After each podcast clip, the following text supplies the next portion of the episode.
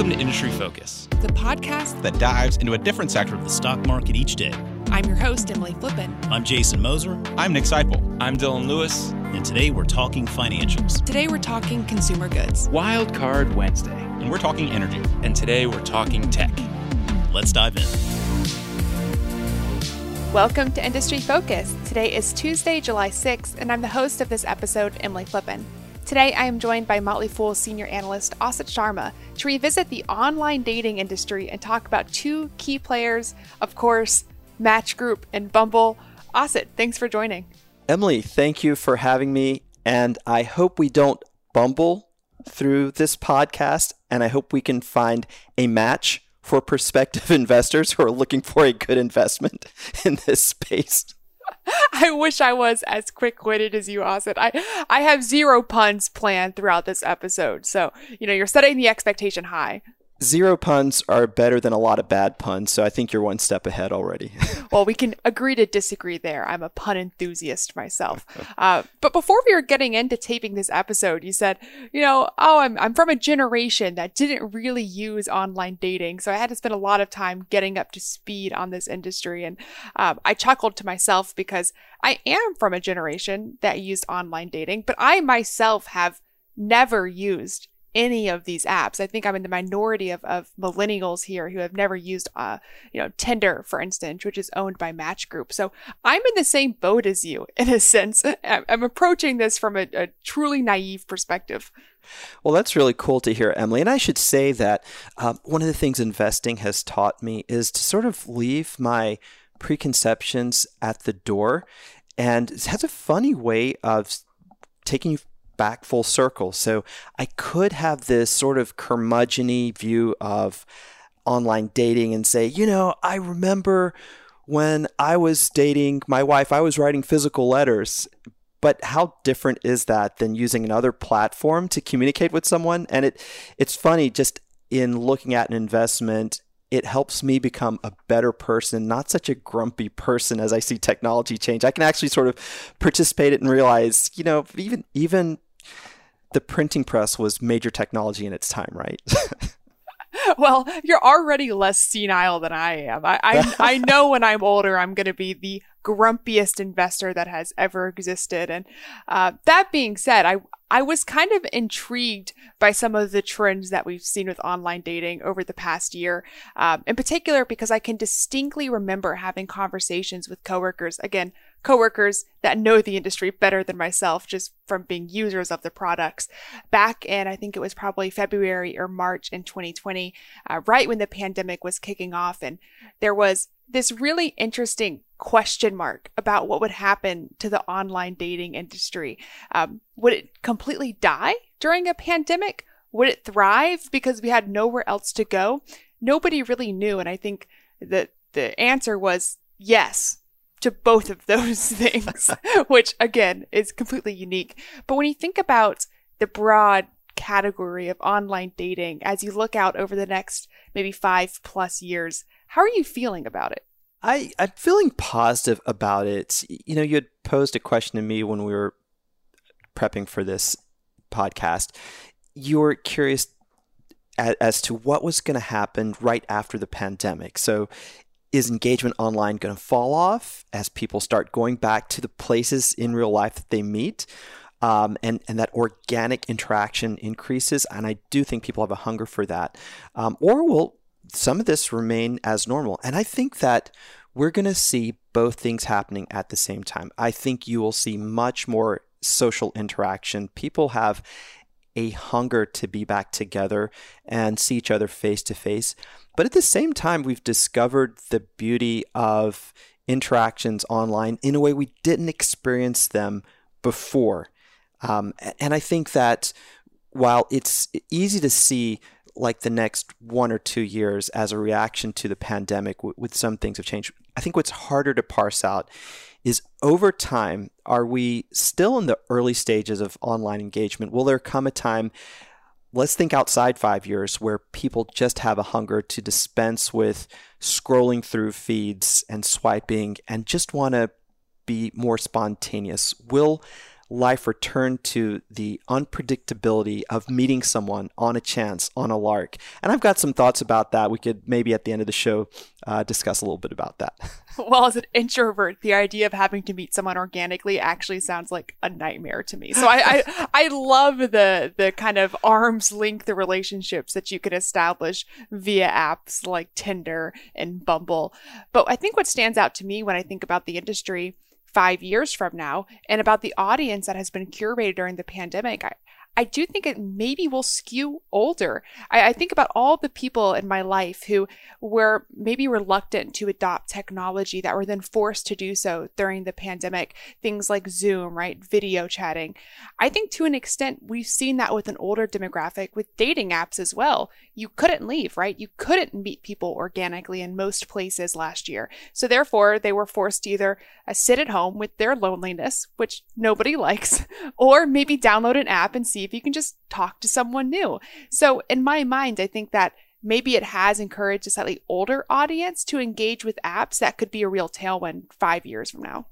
Yeah, it's it's very interesting, and I believe you've got some insight there. I'm just personally remembering during the pandemic, my parents talking about getting on a Zoom call to meet with the, the group of older folks that they, they normally meet with. They have like picnics together, they socialize, and these are people now who are you know 20 years older than than me 20 30 years older than me. And i was surprised that my parents actually took the leap and were avid zoomers. And then of course we had some zoom calls etc but that if you look around that is everywhere.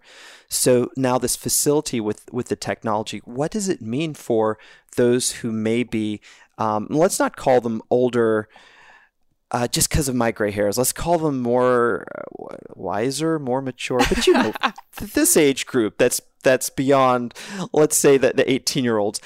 I think in the near term, also the, the pandemic had this effect of making all of us reassess where we were in our lives. You see this in so many white collar jobs where folks just aren't eager to jump back into a car and commute 30 minutes each way to work.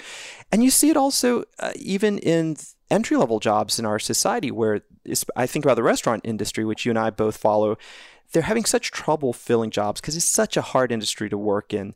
Uh, people really want more meaningful work time, regardless of, of the income they're making.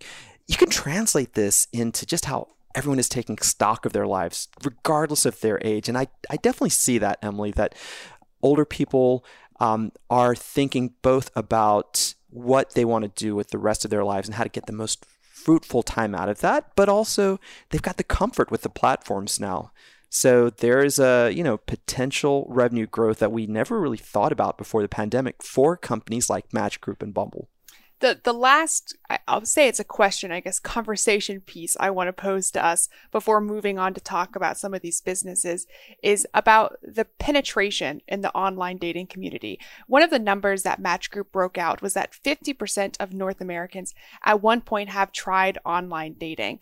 And I found myself going back and forth on this number a lot. I it was kind of the question of is this a glass half full or a glass half empty? Because in my mind, 50% um, Um, at least it immediately struck me as a very large number of people. And I, I know that online dating is the most popular way for people to, to meet their partners in today's day and age, but 50% struck me as really saturated. Now, the management team at Match Group talked about it like an opportunity, which just took me by surprise. And I found myself going back and forth. Maybe it has to do with maybe the number of apps that that 50% are engaging with, it's more than just one. It's typically in the range of three to four. So maybe just monetizing that 50% is better. But I can't imagine you get more saturated than 50% when it comes to online dating, right? Yeah. And, and I'm slowly understanding about this business model that it favors companies which have multiple apps because no one is satisfied with just one app. You, you try an app, and if the experience isn't good, then you can confide in a friend. And what is that friend going to tell you, Emily? Well, look, download this other app because this is actually more appropriate for you. So it takes three to four before you hit on one that, that you have some success with. So I like that about the model. As for using that to get past the 50%, I don't know, maybe it's going to be hard. Now, of course, yeah, management is, is going to sell it to them. That's all 50% white space. And Match CFO Gary Swidler recently discussed this at an investors conference and said, he said, look, there's no reason why dating apps can't be like Uber or Lyft. Nearly everyone has tried to use some type of, of car service. And that struck me as odd right off the bat because I don't think they're at 100% penetration between Uber and Lyft. But maybe he was including the realm of people who have flagged a taxi down with, with two fingers. Maybe he was including that group in there. But basically, his point was it comes down to safety and comfort with the approach. So, of that 50% that still hasn't tried a dating app, they're worried about uh, the vulnerability, uh, you know, of, of, putting themselves out there. There's there's some kind of personal safety, especially I think if you are an introvert, which which Emily, you you always say that, but you don't strike me as much of an introvert. But we'll we'll save that for another podcast. But um, there there is some barrier that you have to overcome in that sense. And he also said just the idea, the approach of these apps, which are mostly one to one, right? It's it's one person trying to hit another person on on both sides. They're not group apps one of the solutions that Swidler talked about was increasing investment in a space called social discovery, which we'll talk about in just a bit. But picture apps which are aimed at groups and not necessarily for dating. Now, this sounds like a lot of other social media and platforms that, that we've been looking at for years, but there are some differences which we'll talk about. So, in their opinion, in management's opinion, that is all opportunity with you, Emily, I remain a little skeptical. I think, yeah, maybe they get to 52, 55%, 60%. And then it's about monetizing what they've already got, the people who are the avid users. And bringing that internationally, of course, which is a good kind of segue to, to Match Group, obviously quoting their CFO there prior. And when I was prepping for today's episode, thinking about comparing Match Group and Bumble, in my mind, I thought to myself, well, this is going to be a really quantitative discussion, right? It's all about active users. It's all about how well they monetize their users. And I found myself going down this very qualitative rabbit hole, in particular, looking at this Future of Dating report that Match Group had issued back in, I believe it was March of this year. It somehow went straight um, under my radar, but it has some really interesting stats regarding Tinder in particular, which is its most popular dating platform, and how it performed during the pandemic. So I apologize for everybody who was asking for more uh, quantitative data here for these businesses. We'll get to it. But first, I, I really do want to sift through some of your thoughts about this report here because it was interesting. And, and before we get into it, for people who aren't familiar with Tinder, um, it is their most popular app, but it's also aimed at mainly Gen Z customers. So these are 18 to 25 year olds. It has a younger audience. So don't extrapolate these numbers to be all of Match's platforms like OKCupid, Plenty of Fish, obviously Match, namesake, um, dating platforms. This is just Tinder specific. Uh, what did you think about this report? Some of it was uh, really great and informative in terms of looking at the future of platforms, the, the near future of platforms. Uh, I also thought that the report was um, something of a story we've heard before. So the title is The Future of Dating is Fluid. And I thought to myself, well, the, the, the past of dating is also fluid. Uh, right now on the side, I'm reading a book called All Creatures Great and Small. And for those of you who watch a lot of series. This was a Netflix series. It's based on a vet, uh, veterinarian um, from the 20th century, James Herriot, and it describes his experiences as a small town veterinarian in the English countryside in, in the 1930s through the 1950s. Part of the book, he's he's always examining uh, animals, and then part of the book, he's talking about this woman he has a crush on who's this really like smart and attractive young farmer's daughter who's also sophisticated and his um, courting of her simultaneously he lives with uh, the, the the the person who owns a veterinary practice and with the owner's younger brother Tristan he often goes out to bars and pubs and has experiences. They date nurses, and it's all, all very comical and fun. But it doesn't look a lot different than online dating today. Because if you are in a totally virtual environment, you still have those crazy experiences, right? You you see someone's profile who looks really interesting and then you realize that wow, that was a very weird person. at least these are the stories that I hear from uh, people who use these apps a lot. So uh, when you break down the the conclusions they came up with. Uh, some of these are are pandemic influenced, but some of them I think are just the uh, reflect the cyclical nature of human relationships. So let's go to one of the big observations that um, we'll see less predictable courtship. There'll be more fluidity in terms of expectations, more honesty about emotions, and more focus on experiences. That one, to me, Emily, uh, is interesting because I think it reflects what's happened over the past year. I think we've all learned to become a little bit more um, honest about what we're going through because we've had this sort of mass therapy session in trying to get through COVID. I know I am, and, and I will say a, a quick pitch here for those of you who um, are Motley Fool subscribers and can view live. We have a session every Wednesday, the Mindset session with Tim Beyers and Brian Stoffel.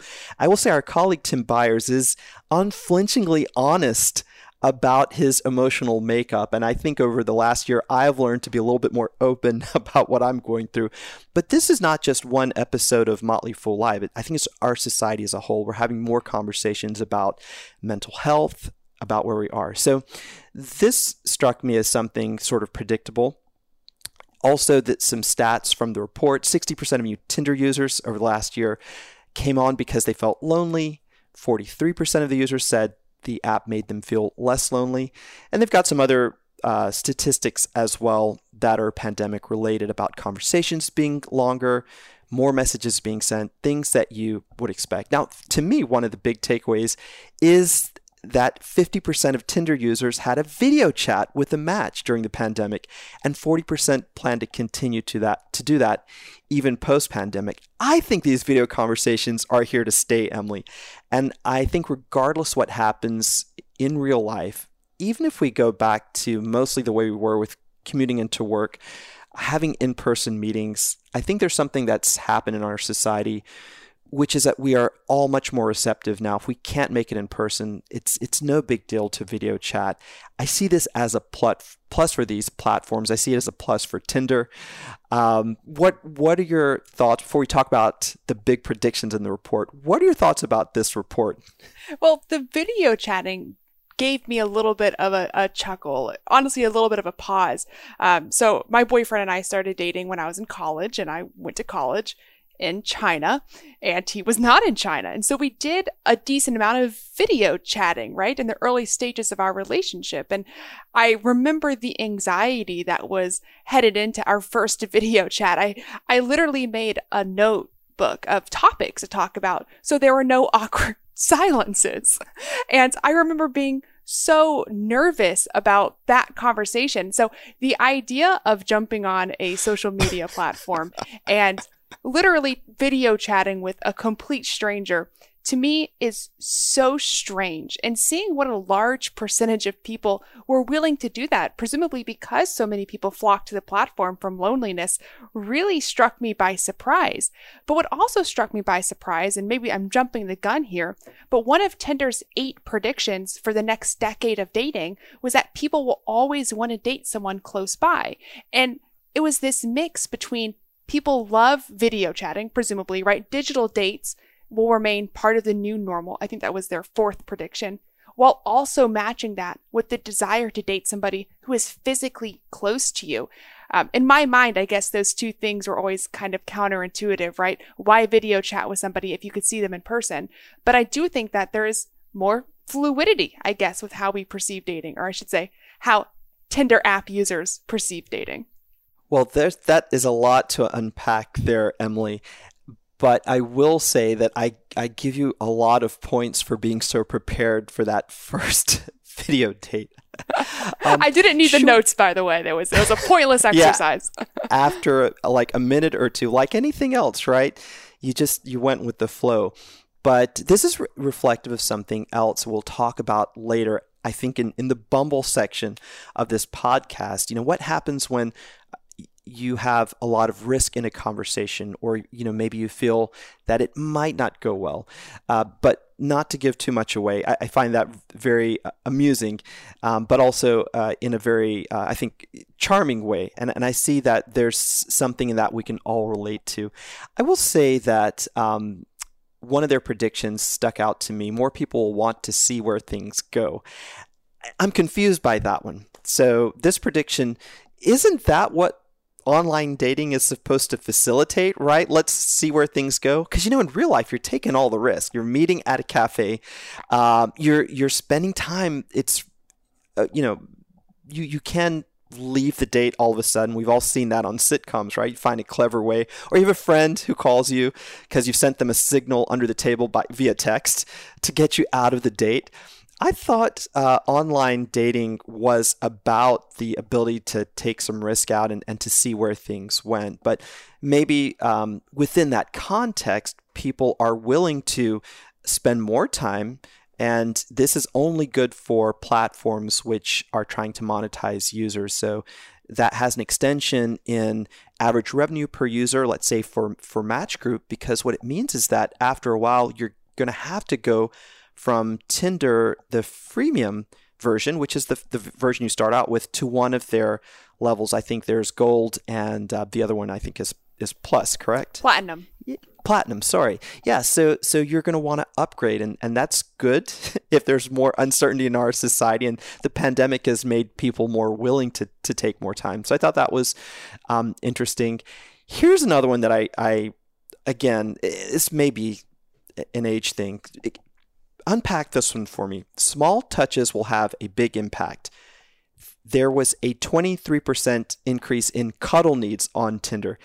Can you unpack what that means and also what do you think about that? Small touches will have a big impact. This was by far out of the eight predictions that Tinder had for the next next decade, the one that left me scratching my head the most because they seem to extrapolate this point based off the usage of the word cuddle in bios and presumably that was uh, in part probably a lot of loneliness that people were experiencing, especially single people who lived by themselves or or with a roommate, right? And they just wanted that little cuddle, right? The, the connection that they hadn't had. I, I'm not sure this stays post pandemic, if I'm honest with you. Um, I'm not sure if I extrapolate the need for cuddles out for the next decade at a higher rate than the cuddle needs were for in 2019.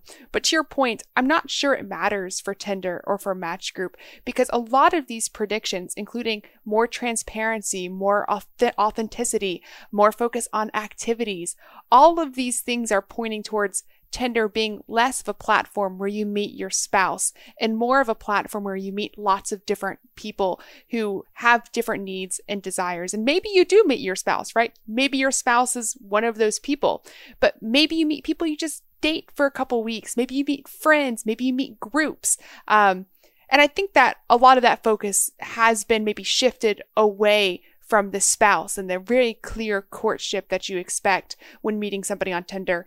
And well, that some people expect when meeting somebody on Tinder, and more towards a fluid option to do whatever you want. But you're right, the, the cuddle thing did leave me scratching my head. Yeah, I think that's a really good explanation. And again, apologies to those who are looking for something more quantitative out of this, but actually, this is very important to the, the conversation about the platform because I think this idea of um, an increase in the mention of cuddles, the need for cuddles is expressing a human emotion, which is uh, really relevant to the the the um, performance of the platform and also its relevance to society. So we're getting more comfortable as a group expressing our need to be close to other people. Again, that doesn't mean that you want to cuddle with a partner. I think what I take out of that is there's an increase in people wanting to be connected. And the easy thing for someone my age is to say, well, that means that it's not great for the platform. People want to get together in real life and and and feel the warmth of a human touch. But I think really what we can extrapolate out of this is that the platform provides that virtual cuddle just by expressing that thought and having someone reciprocate that maybe in their profile. You see someone else's profile who also mentions the need for a cuddle. There's some connection there. So um, I will be looking at this if they happen to put out a report next year to see what happened with those mentions. If if they do, and if I happen to remember it, it'll be of interest to me. Well, for the sake of adding something quantitative to this discussion before we, we move on for the conversation around Bumble, which is a really interesting conversation, um, maybe let's do a little comparison of pandemic and, and recent performance for Match Group. Um, some of the numbers that I pulled from the pandemic, just for a brief overview, is they saw a huge increase in usage from the app itself. So there's a 42% increase in matches, um, an 11% increase in swipes, all during the pandemic.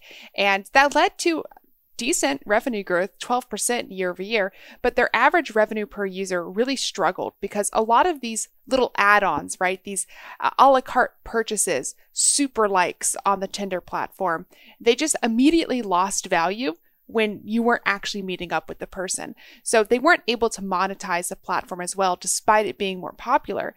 And what I really like to see in their most recent quarters that they've retained a lot of the popularity while also increasing the monetization of their platform. And they still had amazing, I think it was 23% revenue growth in the most recent quarter, 12% subscriber growth. But more importantly, that average revenue per subscriber was up nearly 10%. I think it was 64 cents on average per subscriber, which did rise across every single brand in Match Group's uh, collection of dating apps. So to me, I, I, I looking at these numbers, I got really excited about this business all over again. Yeah, I mean, that revenue growth, uh, interesting. 18% of it from Tinder and 30% of it from non Tinder uh, platforms. So you mentioned Hinge, OKCupid, um, Chispa, BLK in our notes. Match Group is really a portfolio business. So we tend to equate Tinder with Match Group just because it's the biggest revenue driver. But um, I wanted to point out or call out Hinge here because that is a really fast growing app with millennial and younger generations. And so far, they're basically it's a North American app, although they've got some uh, exposure in the UK. So when we look at international expansion, that is a candidate for future growth. They've got um, apps like Pairs, which is uh, pretty um, well known in Taiwan, South Korea. They have one called Plenty of Fish, which I'd never heard of, Emily. You so haven't seen it, the ads for Plenty of Fish? No, and I don't know like what I'm watching that I don't see ads for plenty of fish. I tend to watch some obscure things. Maybe that's it.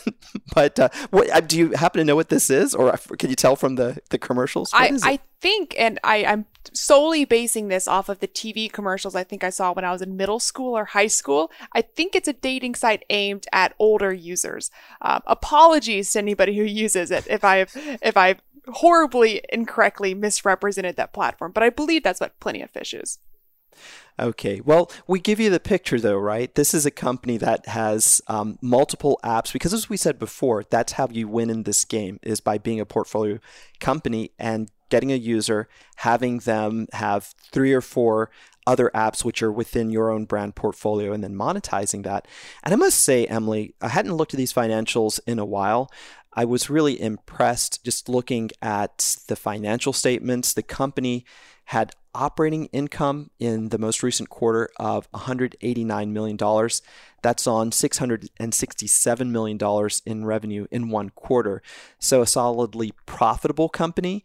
Um, with pretty decent cash flows. They do have a fair amount of debt on the balance sheet. I think um, you'll probably know this better than me. I, am guessing that was uh, came with the spinoff uh, last year. So, so they took some debt with them uh, as a uh, public company now, but not uh, too not not too difficult a, a, debt burden. It's let's see, it's about 3.8 billion dollars of debt on the books um, versus current assets of 1.2 billion.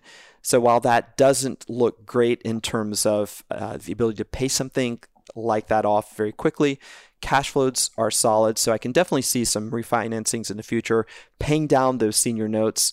Um, the debt here isn't that much of an issue.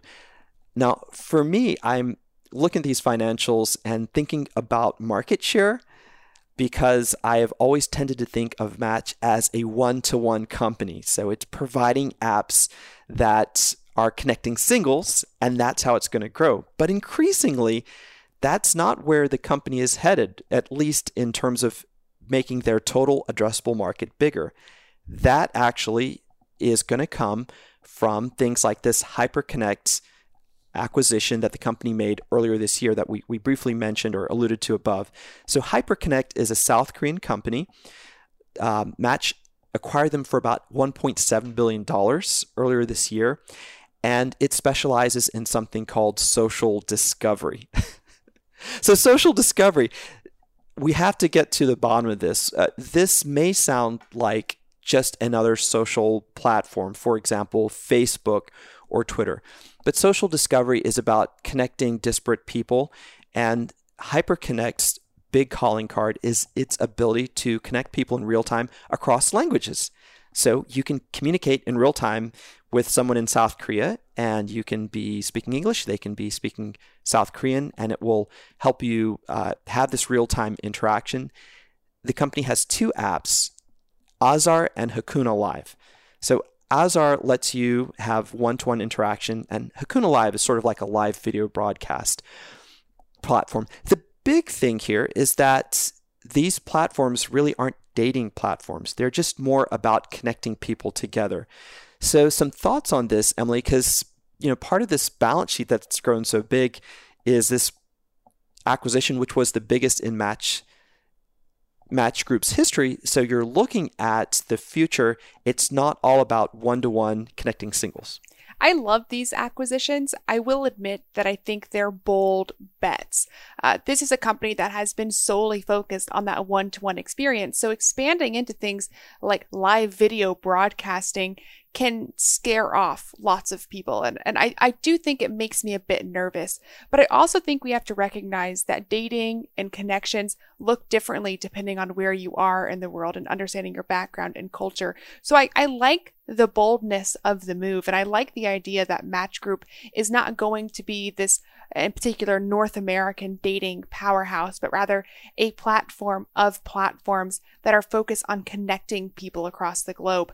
I like that idea. Um, I will say, becoming increasingly international does have its own risks. And in the most recent quarter, they did call out the really low vaccination rates in Japan as a potential risk for them, right? That means lower monetization potential. And, and Japan's a big market for them, with Pairs in particular. So as we look at this increasingly international business, I, it's harder to just look at the trends that we see here in the United States or North America broadly and say, okay, well, this works here. So we're going to port it over to Japan or South Korea or Taiwan.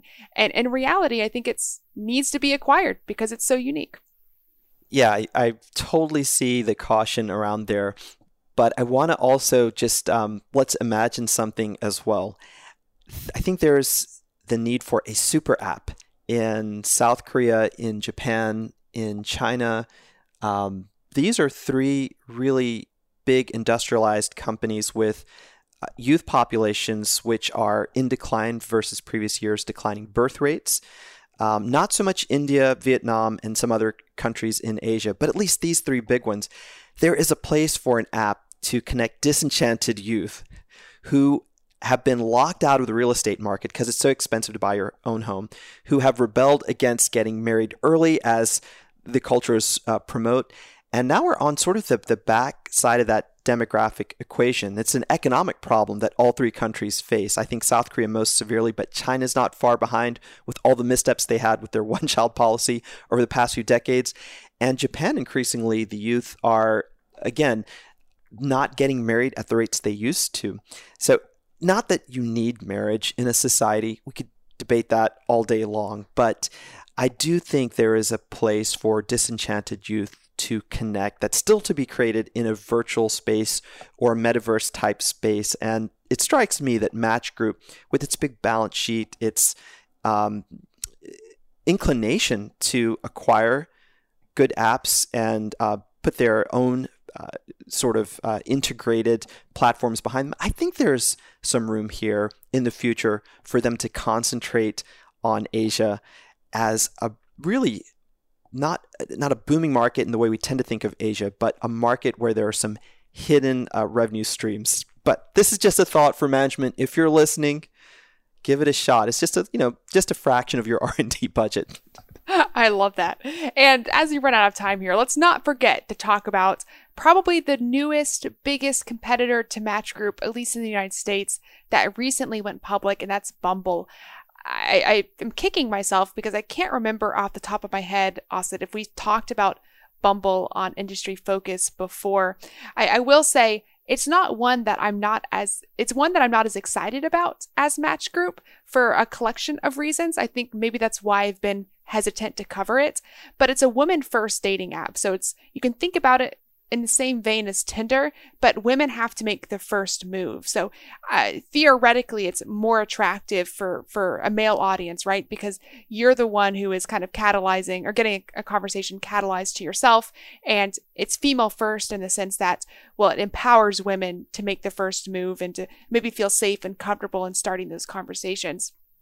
I think in practice, it it ends up being a little strange, um, just based off conversations I've had with people who use it. But I'm curious what your thoughts are about Bumble in this space. I, th- I think Bumble is an idea that's still in its early stages. They are, I mean, ostensibly from the numbers, doing pretty well. They saw a 43% increase in year over year revenue. The app itself grew 61%. So there's definitely uptake of the idea. But the question is over time, uh, is Bumble's unique selling proposition all that much more powerful than any one of the Match Group apps?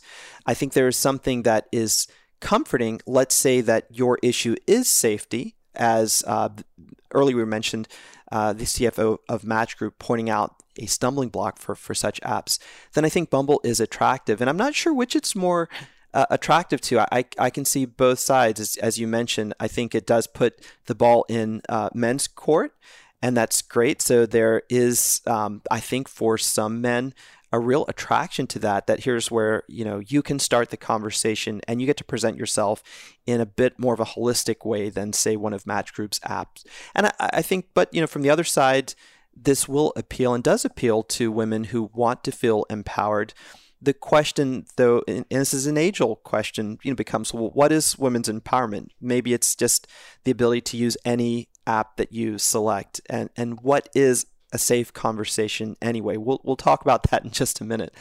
But um, I, you know, I'm not as familiar with Bumble. We haven't talked about it on industry focus, and I think part of the reason is that maybe the the growth rates have to be a little in excess of what they are to catch our eye. Now, I know that sounds crazy, right? They're growing at a 43% clip year over year. What more do you want?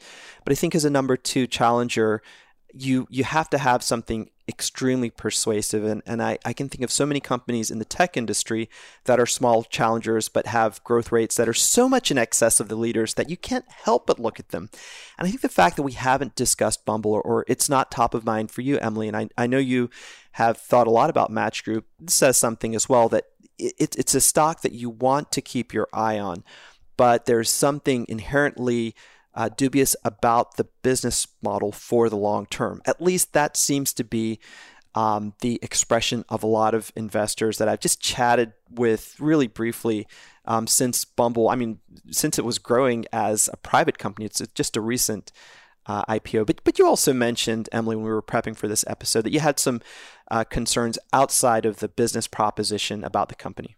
It's it's funny. I, I have concerns. They have substantial debt. They're they're not profitable. They also only break down average revenue per paying user as opposed to Match Group, which does average revenue per user. And I think that doesn't give quite a clear picture about their monetization potential. Um, all of that being said, I, I love how you framed up the conversation around Bumble Asit by saying, is it something that you have to look at? And I've never had the conversation because despite following and investing in Match Group, I've never felt threatened by Bumble, right? I've never thought, oh, I have to look at Bumble until last week when I saw this article float by my desk that said they're testing this thing called a safe space dating spot, like a physical location where people and app users can meet up. And it got me thinking. I was like, is this the thing that sets Bumble apart from from Tinder or Hinge? Is this the thing that gets uh, catalyzes engagement and monetization? Um, it certainly made me turn my head. right. Very interesting. So you sent me this article. This was um, in Bloomberg on July 24th. They're going to open a cafe and wine bar for daters, networkers, and friends. Um, it's been in the works for a while. It's going to be called Bumble Brew. This will be opened, uh, I believe, in uh, New York City. I think that um, it's it's an interesting idea as an extension of the business model, but it, brings up the same questions. Just what is uh, you know a, a safe cafe or a a cafe that's dedicated for daters and networkers? It reminds me of those startups in Silicon Valley from a few years ago that recreated the municipal bus, right? An app. What what this this company is going to do is we figured out that if you take a large vehicle and you have it at a certain predictable route and people pay when they get on, that you can make you know a ton of money doing this and we want to raise hundreds of millions of dollars in capital for this idea congratulations you just created the bus route um, there were several companies like that and this is sort of those weird like ideas that doesn't sound like it's going to translate well IRL in, in real life because that's exactly what restaurants and cafes are for. They are for people who are dating, for people who are networking, and for people who are friends. That's where you go to to meet and you call the shots when you decide to meet at a restaurant with a date. If it's a first date, yeah, you might pick a space that to you is a safe space. It's a place you're a regular at or you know it's got an easy exit if you want that friend to text you or call you when you're having a really bad date there are ways you can set up a safe space on your own terms i'm not sure that we need a, a dedicated restaurant for people to feel that um, safety however I, I do get that in the society we live in today we need spaces that people feel safe in. And whether this is to have conversations about politics or religion or perhaps you know in the dating sphere we we always need spaces where we feel we can meet with uh, fellow people and at least um, have you know our substantial relationships and, and arguments. That's just part of today's society. It's a more risk averse society from when I was younger, but some parts of it I like in that it's um, striving to be. Our society is I know this may not sound like it to those of you who watch the news, but our society is striving to be more inclusive on several fronts. So I totally get the sentiment behind this. I don't think it really is going to make much of a dent, you know, in their financials. I don't think it's meant to be. What it will do for Bumble's brand, um, I don't know. Maybe, maybe it makes them more visible in a place like New York City, where you've got part of your addressable market and it's such a, a dense place. But, but what are your thoughts about this, Emily? Does this uh, sort of lessen your confusion around the concept or, or make you more interested in buying it? Does it clarify anything for you? It it confused me even more because we talk about these apps in a digital world and how dating is going digital and this big investment in physical space. And I think there's of course physical space when it comes to dating. It's impossible to, to not have it. But it I think in order for this to mean something financially for, for Bumble, it would require a huge amount of investments across at least the United States, potentially across the globe in a way that I don't think is actually going to be meaningful for them.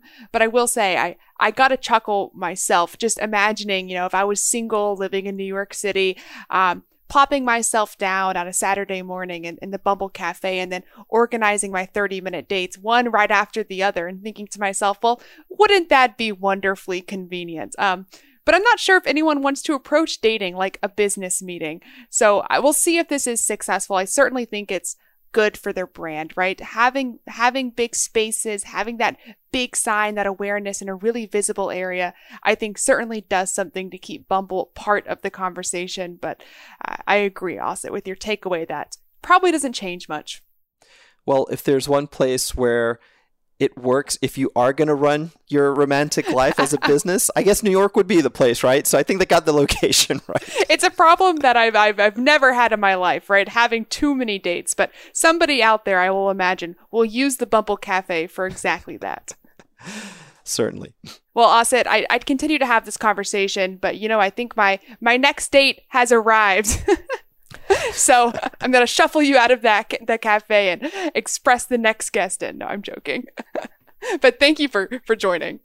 Yes, sounds sounds great, Emily. I leave having learned a lot. I will take notes as I prepare for my next date so I can do better next time. But this was a blast as always.